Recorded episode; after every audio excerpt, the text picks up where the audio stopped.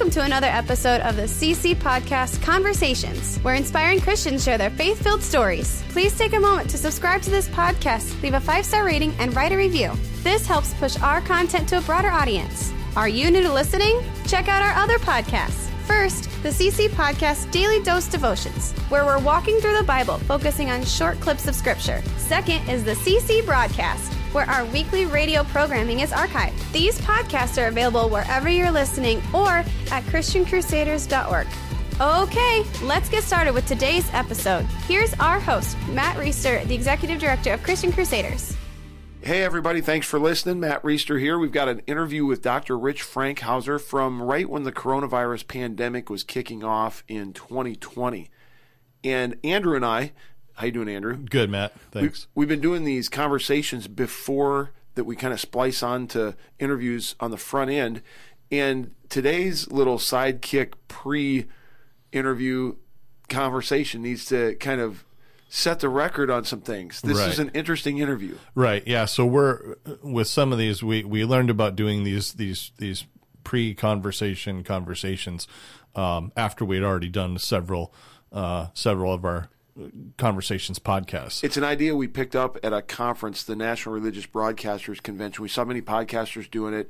Just a great way to kind of ease Yeah. people into the interview, and we've gotten good reaction on it so far. But we're doing this significantly after the Yeah, date that the interview was recorded. Yeah, we're going back and doing a couple of these, and yeah, so it's we we do we need to to preface uh, a lot of what's said. Uh, some, I mean, obviously, who nobody could have, nobody did predict uh, exactly how this whole thing would play out, and uh, so some of of what Dr. Frankhauser says. Uh, is totally accurate and, and panned out just what just exactly how he thought, and some of it didn't. And uh, so you know, a we ask for a little bit of grace in that. Uh, in in how it's talked about. Uh, B, uh, we ask everybody, including ourselves, to set politics to the side. Uh, this is a politically polarizing issue, still is today. You know, with masks and, and vaccines and and all of that. Uh, so set that aside, uh, if you would. Just listen to it with a spiritual ear, a spiritual heart. Um, and and lastly, there's still a lot you can take out of um, of of what Dr. Frankhauser says and sort of the themes that, that he and, and Tim Boettger and, and you talked about in that um, you know a lot of the themes of of how to help people when when you know not only they're sick but if they're afraid uh, if they're facing death if um, you know people are isolating themselves and and becoming lonely as a result. Uh, those types of things still go on. And even if coronavirus was uh, totally eradicated or cured or whatever you know medical term if it was gone tomorrow um, those things would still exist in the world. Um, and and another pandemic will happen someday. And so uh, there's a lot to take out of it still. I think it's interesting snapshot in history. yeah I don't remember the exact date we recorded it. I'm sure it's on there somewhere. yeah And we had no idea back then that we'd still be talking about this right months and more than a year later. exactly And so it's kind of an interesting, despite all the things that we're saying to kind of give some disclaimers, yeah it's an interesting historical snapshot of where we were at that time. right absolutely And uh, yeah and two two very Tim and Dr. Frankhauser, solid godly men who trying to navigate this with Yeah. the information they had at the time. Yeah, and and obviously after the fact, now we've all we've all uh, lived very different things. It's affected us in a lot of different ways. There's some people listening to this um, for whom it was, you know, maybe they've had a family member pass away or or was seriously ill from it for a while. Uh, there's other people who, uh, like myself, I I uh, I've been seeing somebody for quite a while who who lives uh, overseas and uh, had to spend 15 months not being able to to have personal contact with her and, and see her face to face. So, um, you know, it's it's it's interesting looking back, like you said, as a historical snapshot. Um, but yeah, it's uh, there's still, like you said, still a lot to to take out of it. Um, Dr. Frankhauser mentions at one point when he's going through his story, he he talks about a couple things that that really made me smile. One of them, he said he was retired for a very short amount of time between uh, coming out of private practice and then going to work uh, for the Western Home. Uh, and he mentions they took his kids to Disney World. Uh, I planned that trip for them. Uh, Oh, that's awesome. I didn't know that. Yeah, yeah. So uh, I used to. I for those not, who don't know me, I, I worked at Disney World twice uh, when I was younger, and uh, and have helped plan uh, hundreds of, of trips to Disney World uh, awesome. in various capacities. And theirs was one I, I sat down at a kitchen table with him and, and his daughter and uh, and and worked out a whole bunch of details about uh, how they would go and, and all of that. So that was uh, that was hilarious. It made me smile when he mentioned that. Uh, the other thing he, he mentioned was that he had briefly worked uh, at a hospital in Langdon, North Dakota. Um, and you hear the you hear you've heard the expression, uh, "It's not the edge of the world, but you can see it from there."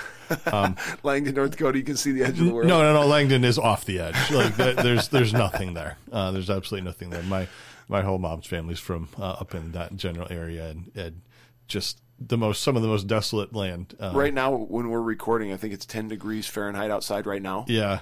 And I can't imagine what winter is like up That's shorts weather for Langdon, North Dakota. I mean, that's sunbathing. People are out. Yeah. So but- Anyway, uh, enjoy this interview. I think it's going to be a fascinating one as we all kind of hear it again and remember back to what it was like at the beginning of coronavirus. And like you said, Andrew, many enduring insights that uh, go beyond just Right. that moment in time. Exactly, exactly. So lots to take out of it. God's always got something for us, no matter when we hear it. Amen. Thanks for tuning in. Enjoy the interview.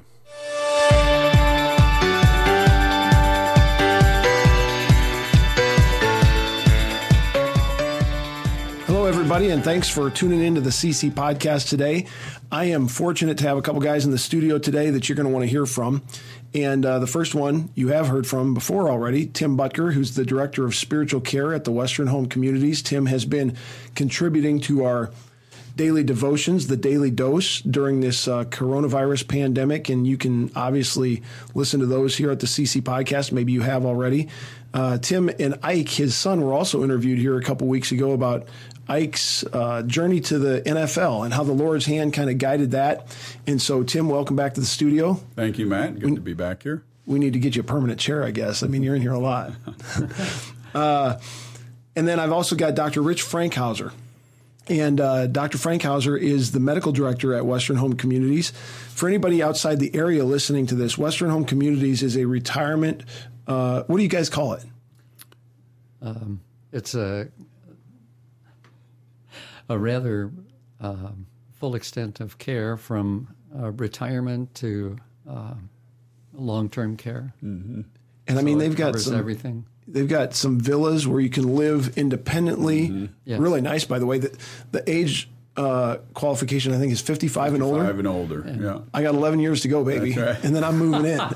It's getting it's getting younger every year though. Pretty people that are moving in and the you know, people that don't want to spend a lot of time working on their home or place and, and travel a little more or aren't fix it people. They like to just move in and have it taken care of. and my understanding is that uh, this is one of the leading retirement centers in the country. I mean, I, I hear about Chris and others talking to people all over the country as a model for how you take people from a, a villa all the way through.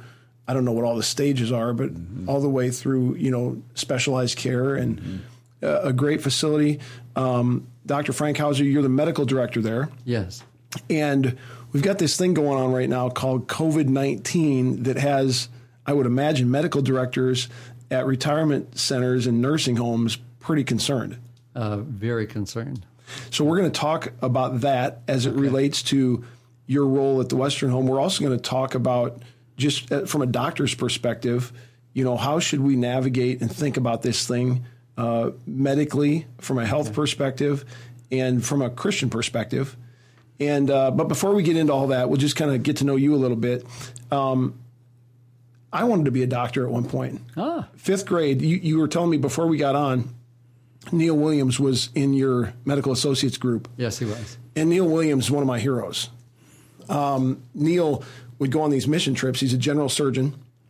And he would come back and he would share stories about these mission trips. Yes. And uh, they just captured my uh, amazement. And I wanted to be like Neil Williams. And long story short, I thought that meant that I needed to go to medical school and be a surgeon. Um, that lasted until I got to organic chemistry. And then I decided I could be like Neil Williams without being a doctor. That's true. And so that's why I'm here. So, how did you get interested in medicine to start with?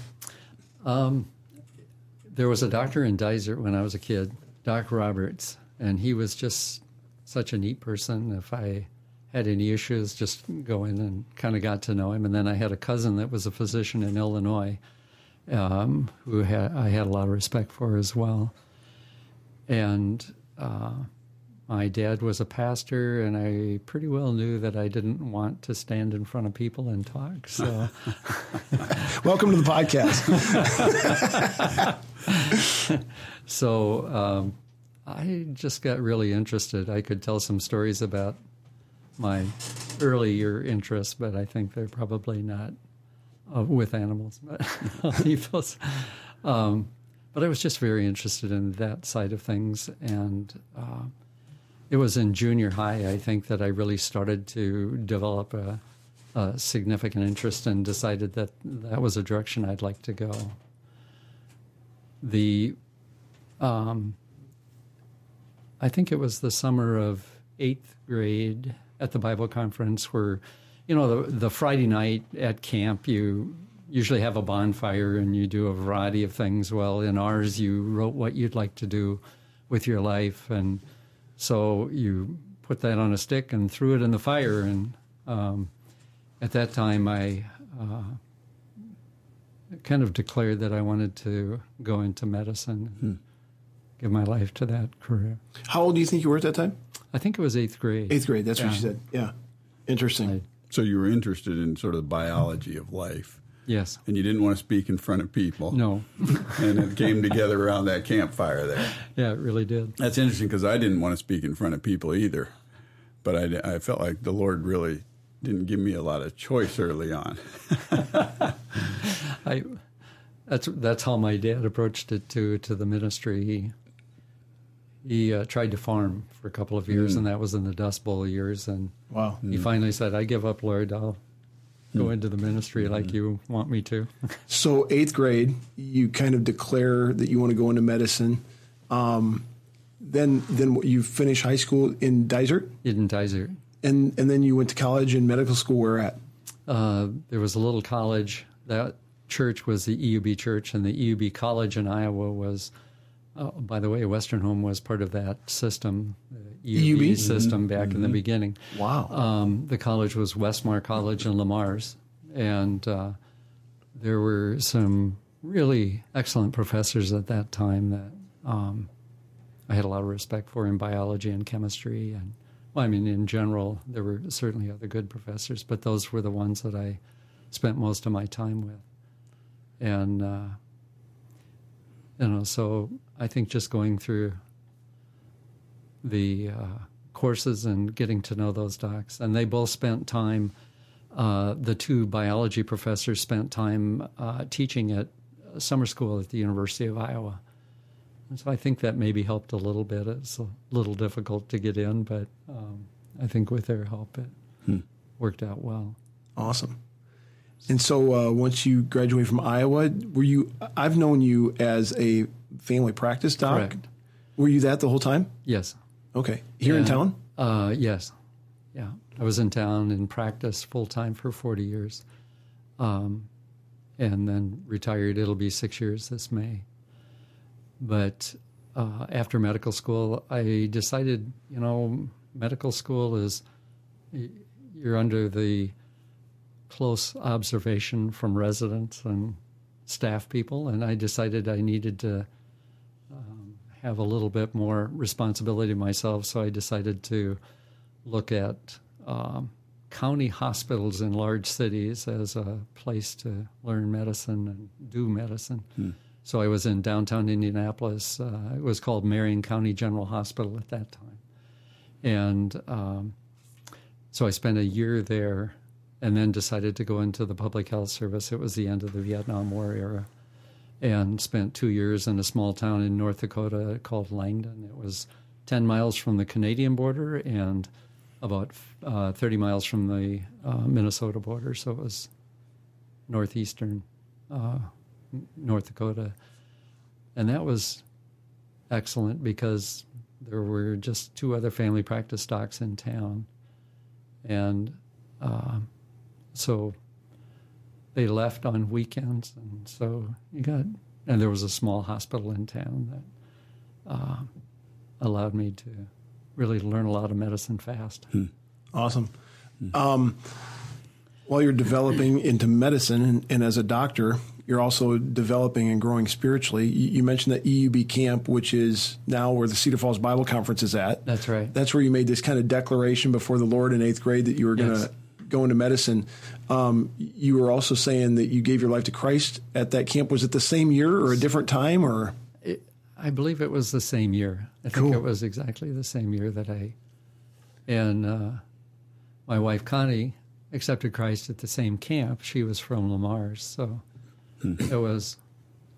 Do you remember anything significant about that time when you gave your life to the Lord and opened your heart to Him? Um, I, you know, I think it was growing up in the church, growing up in a pastor's home. I felt like I always felt like I knew the Lord. I think it hmm. was that decision to really make it part of my life or, you know, mm-hmm. um, take that step that uh, we all, I think, need to take. Mm-hmm. Um, so, you know, I think it was a commitment um, that I felt was a necessary commitment at that time. Mm-hmm. I wonder, you know, when I listen to your going through the journey and all that, do you look back and see how the Lord directed your path? I really, really do. Mm-hmm. Um, I love that song, Jesus Led Me All the Way. Mm. You know, because after, um, I, when I was in the public health service in North Dakota, and I, uh, you know, we were involved in a small group, and, and I think we really grew. And um, my wife was a good witness to the two other docs. She wasn't afraid to. anyway, mm-hmm. um, but um, you know, and then having a, a cousin who was in the uh, uh, sales business as far as pharmaceuticals were concerned, uh, knowing that there was a Christian group in Cedar Falls, um, and pointing me in that direction for a place to look for practice and you know, we came to Cedar Falls to look at the group, um, to visit the group, not look at it specifically, but to to meet the docs. And I'll tell you, we we left that um, just no question. Hmm. Do you remember any specific things that played into there being no question? I mean, was there a conversation or was there uh, just a sense? I think it was a sense. You know, um, we had, well, I'd known a lot of docs over the years from the University of Iowa and practiced with some uh, different docs and a lot of docs in Indianapolis, but I had never met a group that uh, were as kind and um, caring and uh, welcoming, maybe, mm-hmm. and humble. Mm-hmm. It's not common to see that in medicine. Yeah. Yeah. You know, it's interesting. I'm flashing back right now. We came to the Medical Associates when my wife and I came to town, and we were having our first child. And we were, after he was born, we were so tired and so wiped out. And we went for that first appointment. And, you know, the power of a doctor, the person, you know, you're in a vulnerable state a lot of times when you see a doctor, and you get to be a minister at that time. And I remember he was a Christian doctor, and he said to us after we had the whole meeting, at the end of the meeting, he said, Well, I just, I just want to let you know, I believe the Lord pours out extra grace in our time of need. And then he said a prayer for us. And that was so powerful for us at that yeah. stage. Just feeling so vulnerable with our first baby and so wiped out and and to have the doctor say that to us I mean that that was a neat thing going there. Medical associates. I want to I want to name some of those doctors. We already talked about Neil Williams. Bob Bremner, Bob of course, Bremner. was there. You said Phil Rohrbaugh. Phil Rohrbaugh. Who John, were some of the others? John Kaiser was there. Yep. John Jaques. Um, um, Dr. Aaron Holtz was there at the time. Um, I think um, things changed a little bit over time. I think Dr. Crandall came several years later. Mm-hmm. what a great group of guys that were just served this community well. I, my own family story, my my grandmother, uh, her husband, my dad's dad died uh, when he was my dad was 15, my grandpa was 53. My dad's the oldest of six uh, in Radcliffe, Iowa. They owned a grocery store and and had to get out of there, so they moved to Cedar Falls. And I think Dr. Bremner ended up being my grandma's doctor for a while, and just again at a vulnerable time in their lives where I want to I want to talk about it from the other angle of a lot of patients, and this applies to right now what we're experiencing today. Yes. Um, expect their doctor to be able to fix everything. Oh, sure. It's almost like now you said some doctors humility is rare, so some doctors might have a little bit of a messiah complex, um, but I think some of that is projected onto doctors by people who expect I, I have this ailment and I don't know what to do, but you're going to fix it. So how over the years have you dealt with that kind of being projected onto you, the expectation that you got to fix this for my son or my daughter or my husband or my wife, whatever?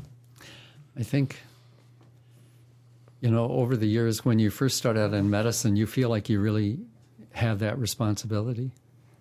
And then as you, especially in family practice, I'm sure the primary cares, um, my take is that you get to know people so well and you have this relationship and you can say to them, I, I'm not sure. I'm not sure what, um, that we can fix it or, or how to do it. And you try and help out. And I think I, I, I really feel like that takes away some of that kind of, it's more of a almost friendship discussion.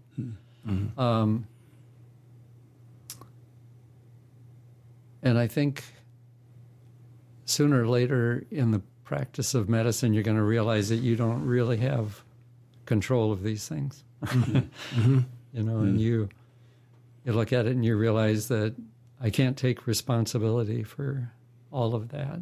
Um, you know, your faith leads into that, and um, it's a you know you do the best you can do, but I think that um, having faith and having that realization that God really is control, in control of a lot of things that uh, we'd like to take over and fix. But Yeah. I don't know if that answers your Yeah, question. you bet. I wonder. So you know, you you're here at Medical Associates, and then you retired, Yes. and then the Western Home Communities came to you, as far as I remember, Yes. and asked you to consider coming on board. And and how did that happen? And when I look back now, it's it's just been something else. I feel like the Lord did in your life. Yeah. And then now, you know, for such time as this, you're in this position. But describe that getting into the Western Home Communities. Well, um, I had been the medical. In fact, Bob Bremner took me to med. First year I was in practice in Cedar Falls, he took me to Western Home, and and uh, I think back then it was just standard assisted. You know what's now standard assisted living, and he said, meet me there at uh, eight o'clock tomorrow morning, and we'll just go through and uh, see residents together. And and at that point, he said, "Well, this is going to be your nursing home now." And so I was the kind of the primary doc from our group for Western Home, and then I was uh, medical director at Western Home over the years. So I had a long, long history with Western Home. And um, then when I retired, that ended, and um, I think they were just, you know, seeking out to have another medical director at the time, and I, um, uh, Jerry Harris ga- uh, gave me a call one time, and I think he called me rather than visited. But anyway, he uh, he said, "How would you like to be medical director at Western Home?" And I think after four months of retirement, I realized that I really don't like retirement so well. I need to be doing something more, or something different, and so You know, that's interesting. You say that is because, you know, obviously we work with a lot of retired people at the Western Home. yes, But when you study the scripture, you see that, like, retirement isn't necessarily in there. We were made to contribute and do things. And, And when I hear you say that, I, it, it's been so educational for me to listen to people who have kind of done the modern idea of retirement, feel that need to get back contributing, and we're just made that way by God. I really, really felt that way. Those four months off. Well, one of part of the time was great. We took the family to Disney, and you know, after that, it was it was just such a different time. You know, Mm-hmm. I needed to. I just felt like there was still more to contribute. Mm-hmm. So, um, and Western Home was a good fit because I felt really comfortable there and I knew a lot of the people. And so it really worked out very well. I think I wasn't expecting anything like has happened at the present time. That's right. I was going to say. I wonder, if, I wonder if you, how you feel about it now. yeah, that's fantastic. So you came on board then after you retired, and you've been the medical director, and now we've entered this time, Yes, which has been a very intense time it has. and a lot of information to process at once. Uh, maybe sort of two aspects to it. One, how have you personally walked through this last month? What has it been like for you personally? And then maybe we'll go to the medical side. Okay. I think um, in the last month, there's a, a lot of heaviness. Um, I mean, I can pray about it and do pray about it. Um, we pray um, just actually for the whole world with what everybody's going through. But the heaviness for me is, um, and and I'm sure for everybody involved in care at the Western Home is trying to keep that organism out of the home. Mm-hmm. And so, looking at everything that we can possibly do um, to try and accomplish that is is critical. So, um, I think there, just like you said, there's all kinds of information from the CDC, from CMS, from uh, different organizations about what you can do to try and reduce the risk.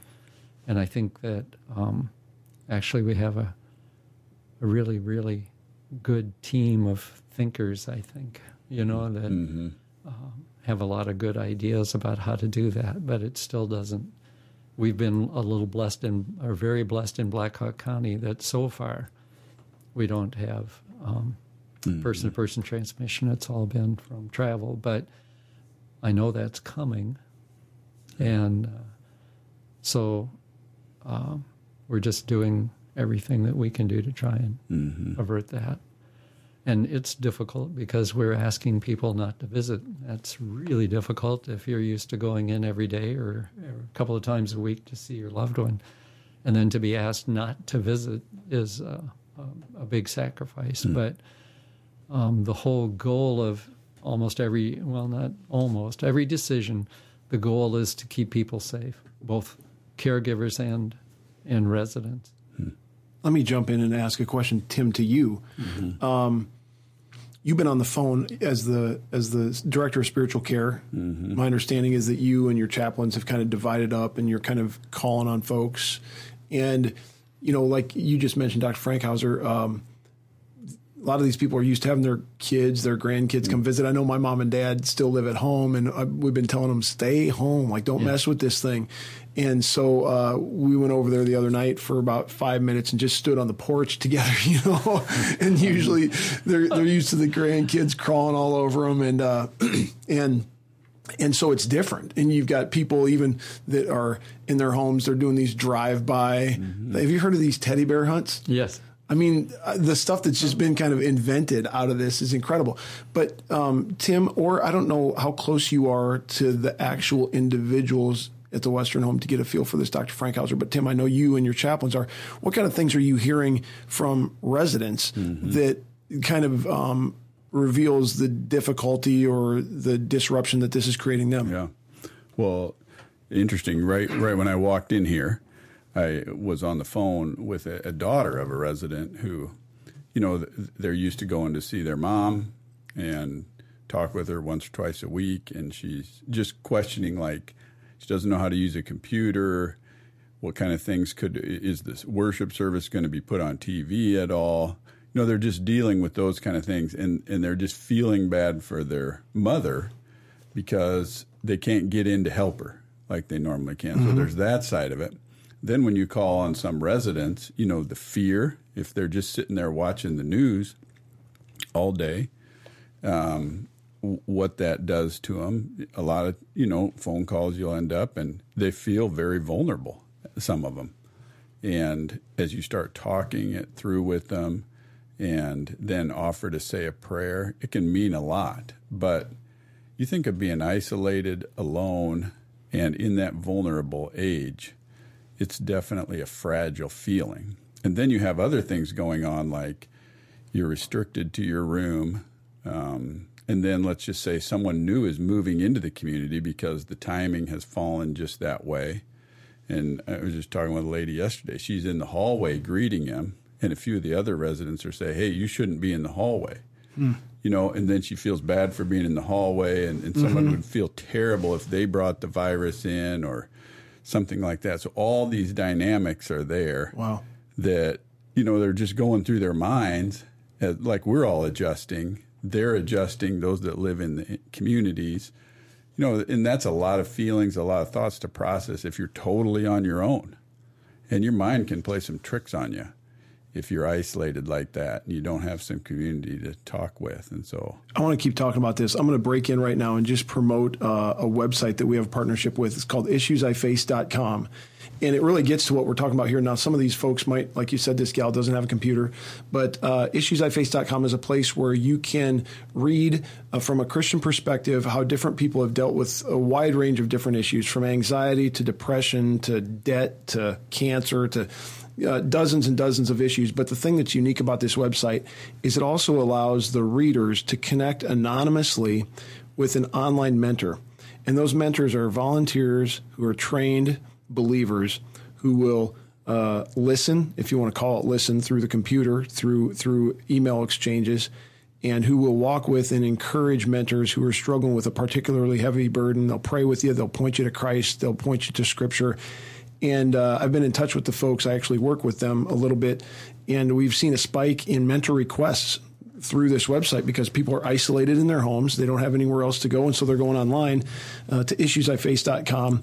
And that, that might be a great spot for you to get some encouragement, some prayer, if this is particularly a heavy, heavy season for you, or if you're dealing with something completely unrelated to the coronavirus, uh, go check out issuesiface.com.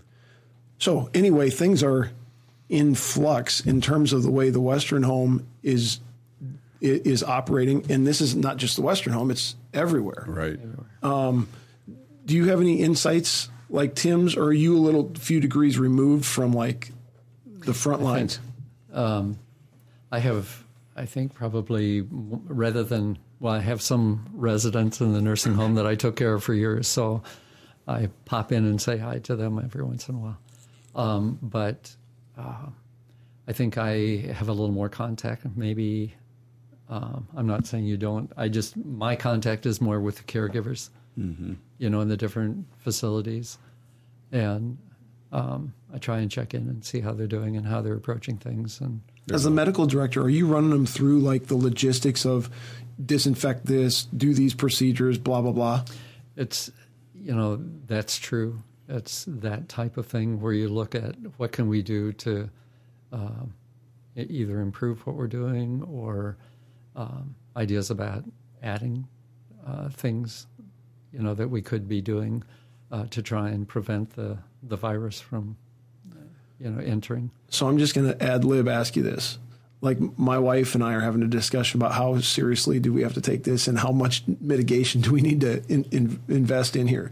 Um, so if I'm just at home or somebody's listening to this and they're wondering like how big of a threat is this? I remember hearing early on that this virus can stay on a surface alive for 17 days. I mean, how much of that's legit? And what would you tell people in their homes? Like, what's a reasonable level of caution, but not ridiculously extreme? Or do we need to be extreme? I part of me thinks you need to be extreme. Um, so the virus the uh, the information. I've looked at several different studies, and it's kind of hard to be hundred percent sure about the total time that the virus can survive. But if you just take the um, it can survive uh, about a day on cardboard. Uh, it can survive three days on plastic, and it can survive um, about two days on stainless steel. But the other side of that is, is that if you can still find virus on those areas, usually up to seven days after that time. I know that some things have said, and I've seen like some of the cruise ship, you know, they've found virus that has been there for uh, quite a few days. I, I think you're right. I, I've seen in this in the teens, and I saw one something about thirty some days. Hmm. In some, but anyway, I think that you just have to remember the amount of virus that's there decreases significantly over time. But those first few days, it's pretty significant. So, um, as far as how we get the virus, so you you're well aware that there are fomites in the air. So if somebody coughs in your area, it can easily last in the air for three hours. Can last longer than that, depending on the situation, but three hours. So if you walk through an area where somebody has had the illness and they've coughed, that's very significant. Um, if um, you know hand washing becomes uh, extremely important. Uh, there was a study that was done looking at how often do we touch our faces. Well, it's at least 25 times an hour. Well, if you're going to get it, it's going to be a handle, a doorknob, a, you know, and so you have the virus on your hand, and then you plant it in your eye or your nose or your mouth, and um, so that's the other significant part of this. There's one other area that I'm going to mention that I think is important, although I don't think people think about it or talk about it, and that is in a bathroom. We know that the virus is in the stool in a fairly high percentage, and so it can be around the bathroom. So, you know, um, even though we don't think of it as a foodborne illness like touching and and putting your hand in your you know touching your face with that, but anything around a bathroom area keep your hands off your face until they're well washed. And when you get out of that room, um, I'm not talking about the bathrooms in our homes, but I'm talking about if you use a bathroom in a, public area mm that you really just need to be really, really careful. Um, I'll tell you what I do at home. I, I figure if it lasts 24 hours on cardboard, it probably lasts that long on mail, maybe newspaper. I bring the newspaper and the mail in, I throw it in the garage, and I get it the next day if I have cardboard that I bring into the house, I let it sit in the garage for a day before I bring it or open it. Um, that may be taking it a little far, but I really am very concerned because our our whole goal is not to overwhelm the the care system. I know you've heard this mm-hmm. on enough on television, but I think it's I, I think that uh, distancing and what you're doing with your grandparent or your parents with the grandkids, um, you, you just want to not introduce the virus, and so I think it is a a really big deal, and I think that um, we just need to be careful. And I, I, you know, the virus is so new. I'm not sure we uh, know all of these answers we're talking about like we know the answers. Um, but I think the only thing that we have to um, to help is to just be cautious. That's good stuff, Tim. I don't know if you noticed how well he spoke about you know the unmentionable things in the bathroom. I mean, mm-hmm. doctors do such a good job of kind of clinically going through that. Yeah. Um, another, I had another question that escaped um, that I was going to ask you specifically. Oh, this isn't a political thing at all but it's been interesting to watch. Have you been watching the daily press briefings? Yes. So it's been interesting to watch the president who's trying to paint an optimistic picture and kind of keep Americans positive and keep the economy rolling. Uh, and contrast him with like maybe Dr. Fauci or Dr. Birx, who are more kind of the clinical scientist doctor people who are trying to be realistic about this. Yeah. What's been your take on? I mean, I'm sure a bunch of our listeners have been watching all that. What's what's been your take as a doctor watching that interplay? Um, and I, I, I get where it's good to keep the population feeling somewhat positive rather mm-hmm. than just allowing everybody to be in the doldrums. I think that um, I like hearing the medical side of things. I like them talking about uh, how uh, that's a more realistic type of approach. Mm. You know, like hearing President Trump say that um, that he has a good feeling about hydroxychloroquine. And you know, you grow up in medicine, you have to have a double-blinded study to know if anything works. You mm-hmm. have to have really good, large studies, and so um, the study out of France looked really good, and so I understand where that comes from, and I hope that that's all true. But I understand why they're doing a much larger study, mm-hmm. trying to get proof that that really does make a significant difference. Mm-hmm. Can I throw in one other thing about the virus that people may not understand? When you read the information about the nursing home in Kirkland, um, Washington, the studies that they did on the viral concentration in the nasal passage or nasal pharyngeal cultures that they did, the of all of the people they tested, only half of them had symptoms. Hmm. So the other half had the same amount of virus, but didn't have any symptoms.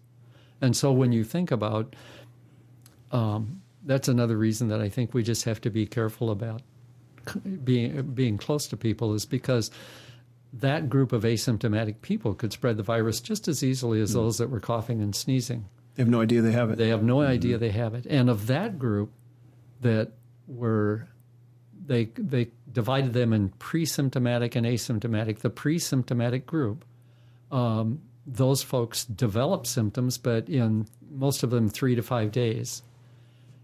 There were three that never developed symptoms, but they had the same level of virus that the other ones had. So, you know, we, we get a sense of security and, well, so and so doesn't have a cough, they don't have a cold. But the only way that you can really help out with that is that social distancing. Mm and the hand washing and whatever you can do because you don't really know if that individual right has a problem or not. Another question that raises in my mind is about these percentages, infection rates, death rates. If there are all these asymptomatic people walking around, yes. they probably didn't go to get tested. Right. And if they didn't go to get tested, they're not showing up in that denominator number of infections. And so the death rate might in if in that case be artificially high What's your Correct. thought about that, and how does that relate to just the general flu that we have every season? Like uh, maybe those are two different questions, but one of the things I'm hearing from people is, and one of the questions I've had is, uh, if you had a daily press briefing every single day during every flu season, and you put in the paper and on the radio and on, on social media how many people have died today from the flu and how many people are sick I think people would be stirred up into kind of a frenzy, kind of like we're seeing now. I'm not suggesting that coronavirus is not more serious than the flu, because I think it obviously is. But how do you balance all that stuff? And what do you do with the numbers that we're hearing? I think.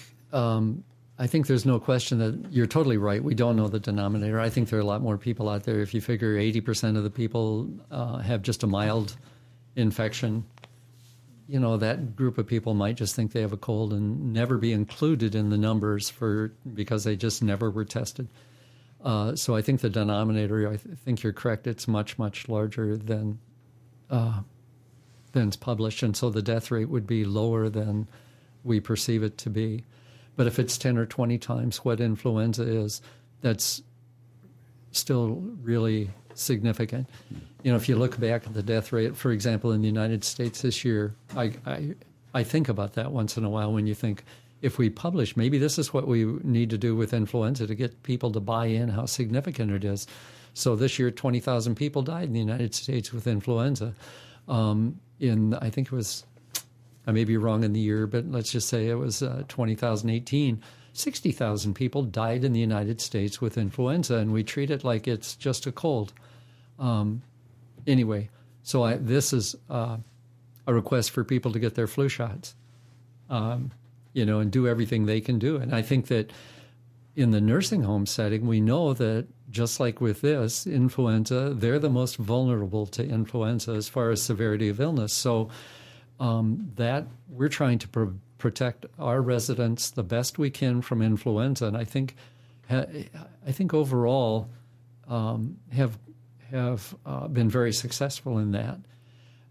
But the other side of it, now we're dealing with something quite totally different. But I, you know, and I know you always read about, well, don't compare it to influenza because it's totally different. And I get that. But I think we have learned things from influenza that help us with this. And I think um, some of our efforts will be uh, helped by that. But I really want people to always take influenza um, seriously. Seriously. Yeah. Um, another question about that, just from my own personal experience. I, two, three, four years ago, I, I had influenza. I never went to the doctor for it, but I mean, I was in bed for 23 hours a day for six days, sickest I've ever been. And um, one of the questions I've had is somebody who's been through influenza. I know there's different strains and all that mm-hmm. stuff, but is there any way that they have antibodies that would resist this coronavirus more, or is it completely different? Completely different. We have antibodies to influenza to some degree. And the coronavirus, you know, there are four coronaviruses in the United States that just cause a common cold, and you'd hope that, but it doesn't seem to have any effect on immunity to this particular virus. Um, cool. So that's good doctor stuff. Yeah, when I when I'm listening to you share, you know, and, and I think of this true in the Western home you want, you know, you asked the question about being extreme.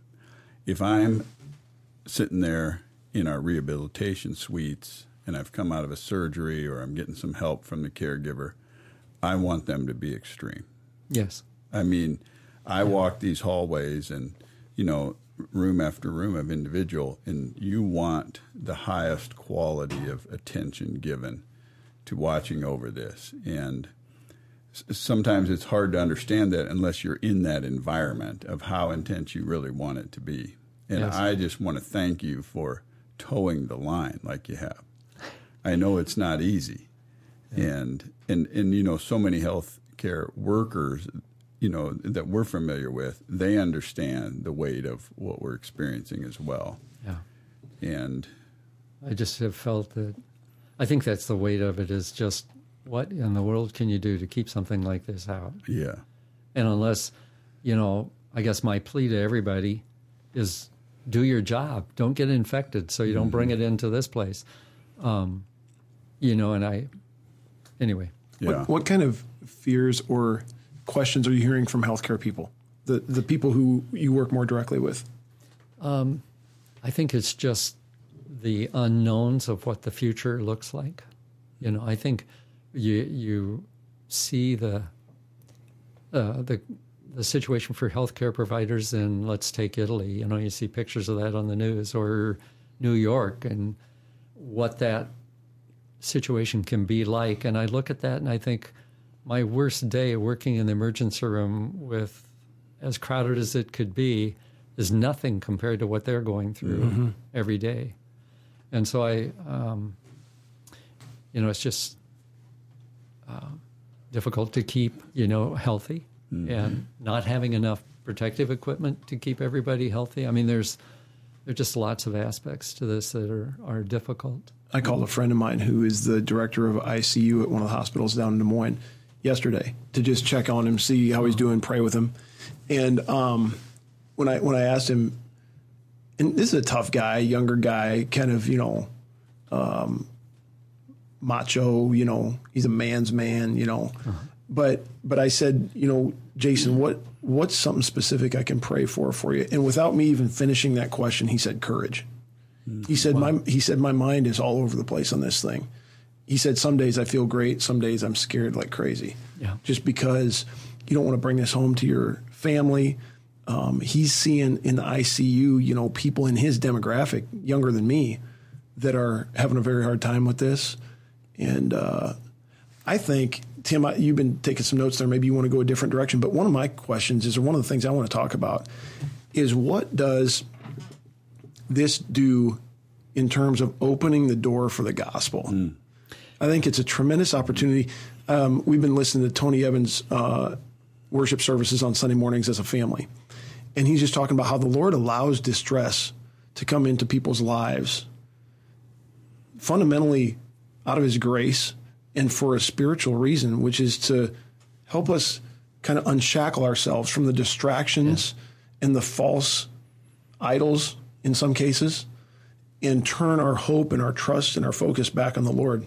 Mm-hmm. What would either of you say about that? When you're asking about the healthcare workers, you know, you're not on the front lines there, you know, and I'm not on the front lines with the healthcare workers and doing that care. But just think of just the, the bit of vulnerability we felt, and then take that times whatever if you're directly in that situation. I think everybody feels a sense of vulnerability right now. Yeah. Um, and that vulnerability, I, will never forget walking with my father in law when I was early married. We were out on the farm, and you, you think of a couple guys on the farm, you're talking about some tough things and whatever guys. And I don't know what the conversation led to, but he said, You know, and it just stuck in my heart. He said, You know, a lot of people don't think this, but I believe life is fragile. Hmm. And that hit me as a young man. You know, you're coming as a lot of young people, they don't think it's so fragile. We watch some spring breakers on TV. This virus isn't a big deal and all that stuff. They don't understand how fragile life is. It really is fragile. Mm-hmm. And something like this does remind us of how fragile it is. And then that, that leads to questions. Where, you know, how long do I live? Where am I going when I die? Mm-hmm. What is life about anyway? What is God like, really, if He's allowing this? Mm-hmm. Um, it opens up a whole range, I think, of opportunity for people to really think about and reflect on their lives. And in that way, I think it's good because, you know, when America's going along strong and everything else, and you can fall with the love of the world. And that doesn't prepare you for what comes after. And it's not lost on me, and I hope it's not on others. This is so incredible in terms of America. The strongest nation in the history of the world mm-hmm from a worldly perspective, you mm-hmm. can make an argument for Israel. I mean, yeah. back in the day, but from a worldly perspective, America is the strongest nation in the history of the world at its wealthiest time ever. Mm. Yeah. A month ago, mm-hmm. six weeks ago, whatever it was, and boom. Yeah, how quickly we can be brought to our knees, in a sense. Yeah, you know. And when I listen, when I listen to you, Doc, and and I think about your position, what I've felt in my position, and I was texting with um, Chris Hansen, our CEO, oh. the other night. And as we were texting, one thing he texted me is, "I'm working on my divinity degree." Hmm. I mean, when you have responsibilities in this environment, I don't know how you couldn't want to cry out to the Lord hmm. yeah. and ask Him for guidance and wisdom and direction. I mean, I I mean I don't know if you've felt it more, but oh. I've certainly felt it more. Just wanting to be, you no know, question. on my knees. Yeah, it's just yeah. You, there, the interesting part about this time is just like you said, everything's everything's kind of taken away. Everything that you know has been a security is kind of mm-hmm. what's this look like, you know, and so um, with your health Mm-hmm. You know, your livelihood, your I mean, so much of life has changed just mm-hmm. momentarily. Tim, I'm going to throw it to you after I make this announcement. Just this is our only other promotion uh, during this interview. Want to highlight the Cedar Falls Bible Conference, which is still being planned for July 25th through August 1st. The Cedar Falls Bible Conference is like this radio ministry. It's one of the longest lasting Bible conferences in America. Uh, we'll be celebrating our 99th conference this year. Tim's going to kick us off on Sunday morning, uh, July 26th. Mark Schultz is going to do a concert July 25th. We'll have Christy Nockels there leading worship at the end of the week. Uh, J. Warner Wallace, a, a great apologist uh, from LA County, a former homicide detective, is going to come be with us. And we've got several other great speakers. We've got great uh, ministry for kids and students, and it's all free. Uh, we're so thankful for the donors that support the Cedar Falls Bible Conference. And so put that on your calendar. Gosh, by the time July 25th rolls around, I think everyone's going to want to get out of the house and go hang out. um, I might ask you a question about that in a second, Doc, but um, put that on your calendar. July 25th through August 1st. You can go to cedarfallsbibleconference.com for more information or find Cedar Falls Bible Conference on Facebook. Tim, before I throw it to you, that promo just reminded me like everyone's going to be a little cautious still, right? Oh, yes. e- even after the peak of this thing passes through and it feels like we're somewhat out of the woods. Um, what are your thoughts about that at this point? Like like the Bible conference. How's that play out? Yeah, and I, it, that's going to be a difficult thing to answer. What I hope is that it tapers down like influenza. You know, some viruses just don't do as well in the heat. And when you, some of the studies I've looked at related to how long it survives on surfaces indicate that the higher the humidity and the higher the uh, temperature, um, the less the duration of the virus on surfaces. And so, what I hope is, is when things improve in the summertime, that the viral incidence goes down significantly. And um, I don't know that it will get to zero, but I think all of us will be used to uh, taking good care of ourselves and washing our hands better than we ever did in the past. And so I guess that's my hope. I, You're planning on being at the Bible conference. yes. Good. I'm, I'm a little concerned about next fall. I don't know what next fall is going to bring. I just hope and pray that the vaccine that they're working on, I know that's too soon, but it'd be wonderful if it was there before next winter. Hmm. What will we do without college football? I'm going to have a problem. You Yeah. talk about idols. Tim, what do you got? You know, I, just a, just a couple things. One, you know, Doc, as you described that heaviness feeling, I think it comes on to all of us at different times when we're going through that. And I'm I'm thinking about the phone calls that have been made when you touch base with somebody who's in that. In, in King Solomon's words, those who refresh others will ah. themselves be refreshed. Yes. And if you reach out at this time through the technology we have and all that, you do get refreshed. And I, I would just give that encouragement right here. We need to keep reaching out to one another, you know, like you did with your friend in Des Moines. And if you're listening now, and, and, and you know, a, a mind and a name runs through your mind, just, maybe the Lord's putting that name on your mind. Reach out and make the call. You know, touch base because those who refresh others, you do yourselves get refreshed. Let me jump in on that quick. I've heard somebody say they don't like the term social distancing. Hmm. They'd rather have it be physical distancing because we hmm. still want to maintain some social connections. Yes. Yeah. Just not physically. Yes. That's a good nuance, I thought. Yeah, and it's important to do it to stay connected with each other because you know I know the longest longitudinal study ever was done on the health of individuals over some 75 years. And the thing they said and this does help the immune system, good relational connections help the immune system. And and so let's keep those up and we're made for that by God. And then secondly, you know, with that heaviness, you can lose your hope, you can lose your your courage, you can lose your faith. And we want to keep encouraging the faith in each other. You know, we just had our first grandson born. And to be born into this time with the excitement of that and excited for his life, you have to do that by faith. That by faith, God is going to carry us along Yeah. and he's going to be good and there's future grace available for us all and there's no guarantees from the lord but whether we live or die if our faith is in him we are the lord's. And we can go forward with faith knowing those things. And we want to keep living with that courage and that faith as long as god gives us opportunity. And so and i appreciate the doc you know being extreme through this time. That's something that you know it's good to sit here and just talk about it. Absolutely. I want to something we talked about beforehand that I want to kind of go into. Um, another image that doctors have, uh, you know, kind of projected on them is that they're kind of impervious to this stuff. You know, like you look at Fauci on TV or these guys, and it's like they have all the data and all the science, and it all makes sense in their mind, and, and they've probably never had a hard day in their life. And I mean, they fix everyone else's problems, but they never have their own problems.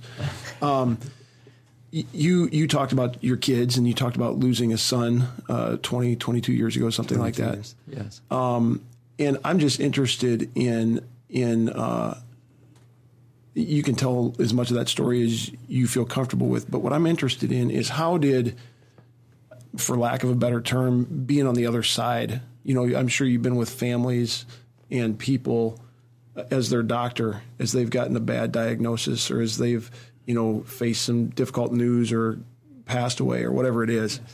And then would that be the the most poignant example in your life of being on the other side of it? And how did that shape your practice of medicine and your ambassadorship of Christ in the medical field? I think, um, well, first of all, uh, Jim was uh, about 22, was 22 years ago. He would have been about 40, or I mean, at that time, 26, I think. Um, he just developed an acute infection. He was well up until that time, and uh, it looked like a typical gastroenteritis, but um, he developed a, really a severe immune response to that um, infection, inflammation, and uh, was uh, acutely ill for about 24 hours to 36 hours before he was placed on a ventilator, and then that was uh, we never were able to communicate with him after that time. We talked to him, but um, he mm wasn't able to communicate with us.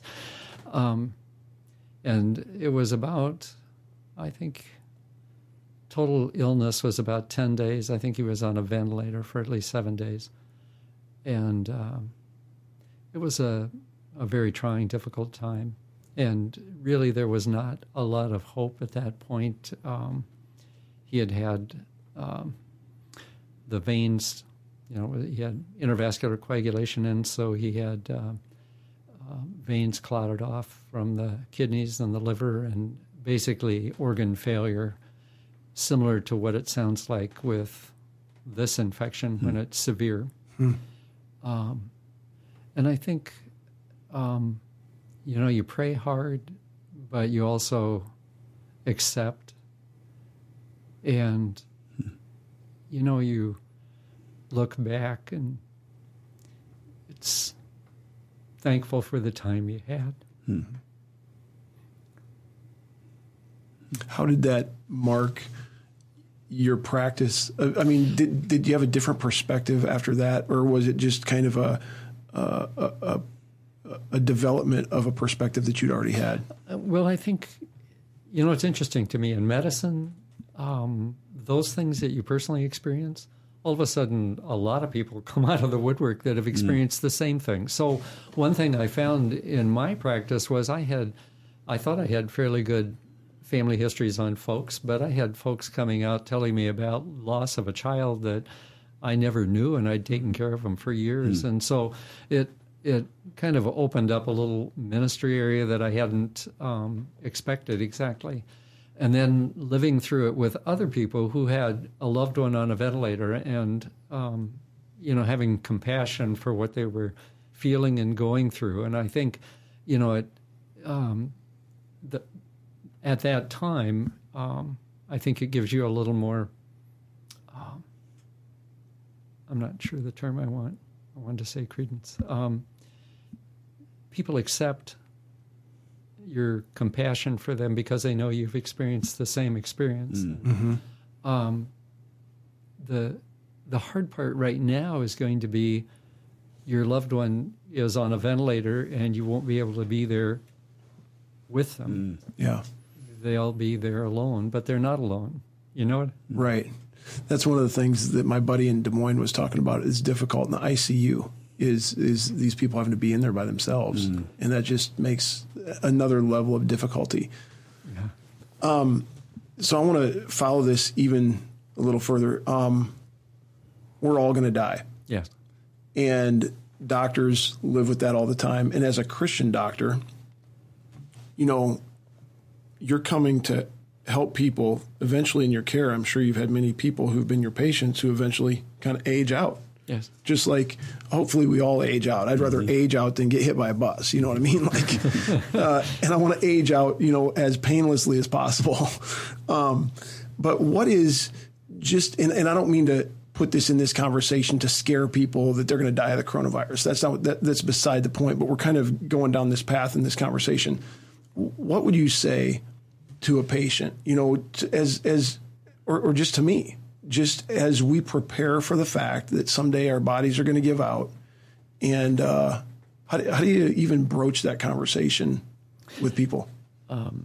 some people make it really easy for you.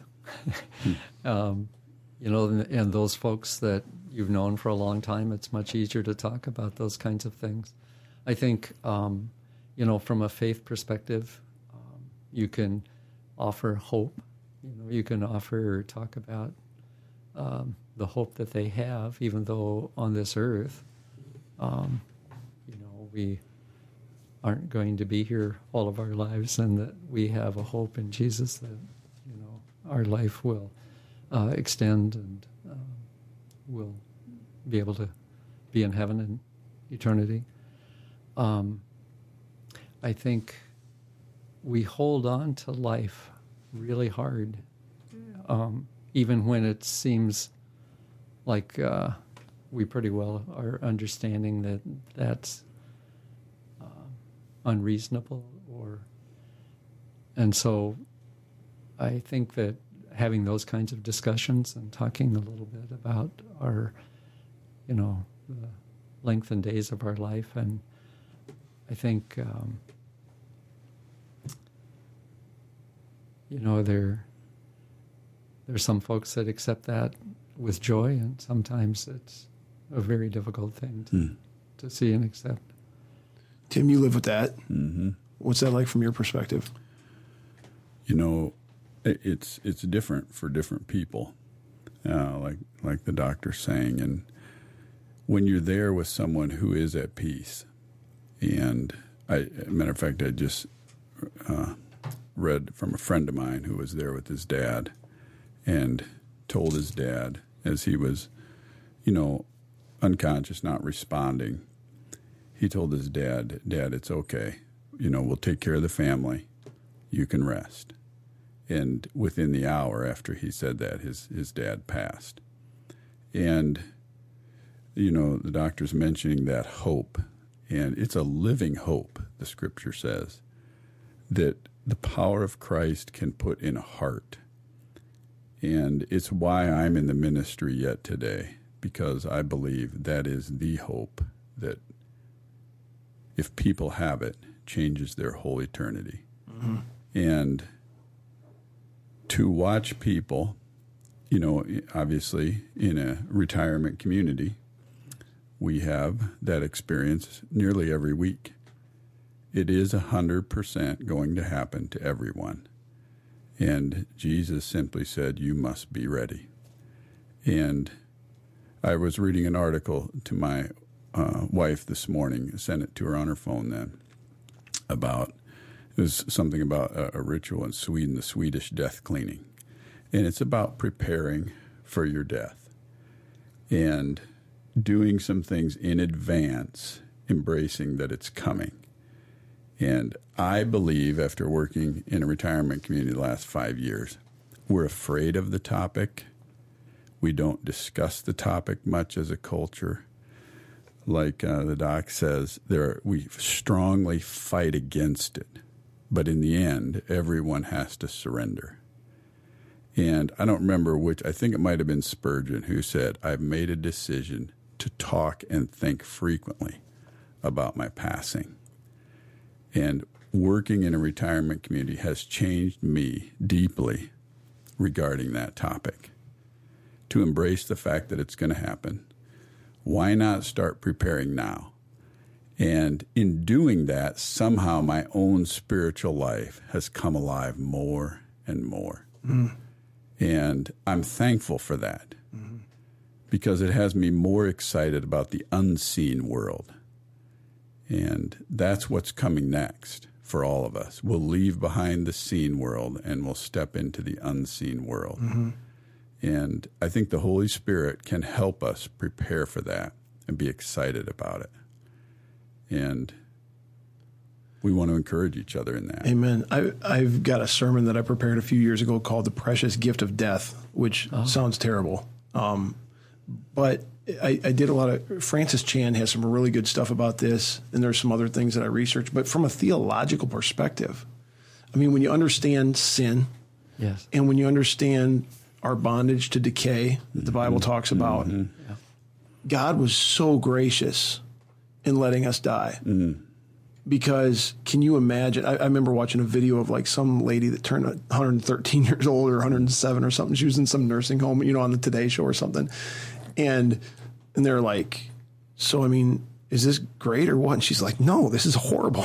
you know, like I wanted to be gone a long time from now." Now I'm not encouraging anybody, you know, to unnaturally uh, end their life, obviously, but but there is a very gracious like the soft, compassionate love of God in allowing us to leave this broken, fallen world Yes. And spend eternity, like you said, in the mm-hmm. unseen. Mm-hmm. Uh, I just wonder if, when we get to the other side, if we'll have any recollection of what happened here and how stupid we will think it was for us to cling so much to what mm. this is. Mm. You know? Mm. Mm-hmm. I don't know. It's kind of an interesting part of being in practice for a long time is that you follow people through their whole life. Um, or not, but you started taking care of people in midlife and then you follow them through But Um, the one thing that I always found interesting was as we gradually lose more and more of our abilities, that thought that um, this is not um, someplace I want to hold on to. And for those people of faith, they become anxious to Move on. move on. and it's really interesting. And um, I think uh, it's almost refreshing sometimes. To, had a woman who's getting older, maybe one of the most comfortable with death people who I've ever met. Very solid believer and excited to to move on to heaven. Um, but she said, Matt, you know, growing old is a series of letting go, it, and it starts with my body starts to not function the way that it's supposed to, so you're letting that go. Uh, you let go of your driver's license you let go of some of the independence and the freedom that you used to have. You let go of a spouse that passes away. Uh, you, you like, and, and finally, after all this letting go, letting go of life just seems like a better deal than it did before this succession of letting go started. You know what I mean? Uh-huh. I thought that was really wise. Hmm. Mm-hmm.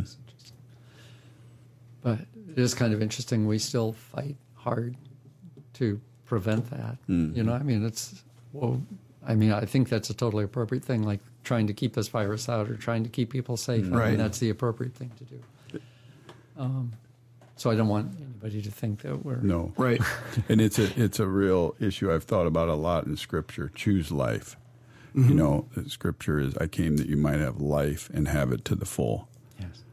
And we we want to fight for that. At the same time, there is the great hope of what's after this life, and it is a unique sort of balance beam to be on. Yeah. And The- it is hard to hard to know how to how to talk about that with people.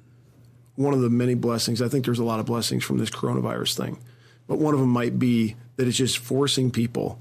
And I think maybe in America in the 21st century, we might be the most averse to talking about death mm-hmm. of anyone. It's it's, it's not around us. We can distance ourselves from it with the conveniences and the wealth that we have, and those aren't bad things. It's just the reality. Uh, and so we are forced to think about and talk about this in a way that, like Spurgeon said, it, it brings about, or that you said, brings about some refreshment of your soul when you kind of address that. Yeah, and I think when when you when you the more you work through that issue, the freer you are to live. Mm-hmm. Because even the scripture says the fear of death holds many captive, and it does something to us even if we're not aware of it. So to to plow through and embrace it that it's coming and really work your theology around it and keep doing that, it sets you free to live more. And you know, you'd hope some of that would come out of this. Yeah. Homer Larson was the radio preacher for Christian Crusaders for 50 years. And uh, as I got to know him better, he loved preaching funeral sermons more than anything else. And one of the reasons, well, there are a couple of reasons. People come who are never around the proclamation of the gospel, yes. family members, friends who aren't churchgoers. And then the other reason I think is just because right there in the in the box in the front of the church is a body that's dead, mm. and people are having to face their own mortality, mm-hmm. even if for just a little bit. Yes. And there's an openness that's created by that to the gospel. Mm-hmm. And Homer loved preaching into that mm-hmm. and did such a good job of it. Anything else? Um, oh, one other thing, if you don't mind. Yeah. Um, you know how uh, you constantly hear about um, just praising the caregivers for all that they're doing, and yeah. I I think the docs and the and the nurses and aides and I mean you could go down a whole list. I mean they do a phenomenal job and they're hanging in there and they're they're really doing what they can. I just want people to think a little bit about those providing care in the nursing home. They they come in, the caregivers do a phenomenal job, and it's I think it's going to be equally a mm-hmm. uh, more of a challenge as this goes forward, and so people can certainly be in prayer for those folks that every day mm-hmm. come and and serve uh, and great. love. You know, they do a great job. Yeah. As I've been listening to this, here's how I want to close. Um, you mentioned praying, you know, God's protection over the facility and the world, caregivers, like you just did. I'm going to have you say a prayer for those folks and just specifically related to the virus. Okay. As a doctor, I think that'll be cool for people to hear, and and and you can even just by your example teach us how to pray about this. And then Tim, why don't you wrap up by just saying a prayer for him and listeners, whatever the Lord mm-hmm. leads. You bet. Oh, dear Heavenly Father, we just thank you so much for being with us and in us, and for your Spirit that's in us. Father, we just think about all those people that are um, infected with the coronavirus around the world. And I just pray for them and pray for their souls and pray for healing. Um, hmm. Pray for those that are working hard to develop a vaccine, to develop treatments that will be um, beneficial, that uh, just will relieve the suffering of this virus. Mm-hmm. I think about all of those who uh, give so much of their life to caring for others, to uh, being there, trying to do whatever they can do to uh, serve folks, to uh, keep them alive, mm-hmm. to uh, do what they can to heal them. I think about their families and what they're giving up with uh, those caregivers being gone for hours and hours, and um, what a, a, difficult time. And uh, I think about those individuals that are caring for our loved ones in nursing homes and mm. nursing homes are uh, it's a very difficult job and uh, we think about um, what they're sacrificing just uh, providing the care for our loved ones i pray that you would keep them safe we need them we need their mm-hmm. help and we just pray that you'd keep them free of the virus and uh, all of the, the docs and um, nurses and caregivers and it extends into the, the police and firefighters, mm-hmm. those that are providing the services that we need and the protection that we need, Lord. We just ask that you be with them in a special way and um, that they would feel your presence with them, Lord. Mm-hmm. mm-hmm. Heavenly Father, I echo those prayers and thank you for your constant presence with us in life we've talked about how we all feel vulnerable uh, through this time. And I pray that you would use that time of vulnerability to draw people to yourself. That this would be a time where, with that vulnerability, a sense of humility would come into our hearts and an understanding of how fragile this life really is and, and how you care deeply and you're drawing people to come to you. And in that sense, your word says you've been patient with the world, not wanting any to perish, but all to come to repentance and a knowledge of your Son. And so please work that through this time. And then I echo the prayers of uh, Dr. Frankhauser here. Thank you for his willingness to come in and share and talk, for his leadership in the community here, And as he prayed for so many others who are leading and feel the heaviness of making decisions environments in environments like the Western home communities, give them wisdom, give them guidance, give them direction, give them strength, and then do help us defeat this mm-hmm. virus. Uh, help us find ways, as the doctor prayed, to deal with it, to treat it, and then ways to fight against it in the days ahead. We know that you uh, have given us the offer of life. So help us fight for life in that way, also with the hope of eternal life. Thank you for this, Lord. I pray this in Christ's name. Amen. Amen. The CC podcast is part of Christian Crusaders radio and internet ministry, started in 1936 and is one of America's longest running radio ministries. We are 100% donor funded and donations to our ministry are 100% tax deductible. So if you are encouraged, challenged, or inspired by today's conversation, please consider making a donation on our website, ChristianCrusaders.org, or mail a check to Christian Crusaders, 7401 University Avenue, Cedar Falls, Iowa 50613. In addition to our other podcasts, which I mentioned at the front of this episode, I want to mention two of our other ministry partners worth checking out. First, the Cedar Falls Bible Conference, equipping believers with the truth of God's Word since 1922. Visit cedarfallsbibleconference.com for free access to previous conference content or for more information about upcoming events. Second is Power to Change Digital Strategies, an online ministry partnering volunteer Christian mentors with people around the world searching the internet for answers. If you or someone you know could benefit from an anonymous online conversation with a caring Christian adult, go to issuesiface.com. Or if you would like to be a volunteer Christian mentor, please visit p2cdigital.com. That's the letter P, the number 2, and the letter C digital.com. See our episode notes for details and links, and remember to subscribe, leave a five star rating, and write a review. God's richest blessings to you, and thanks again for listening.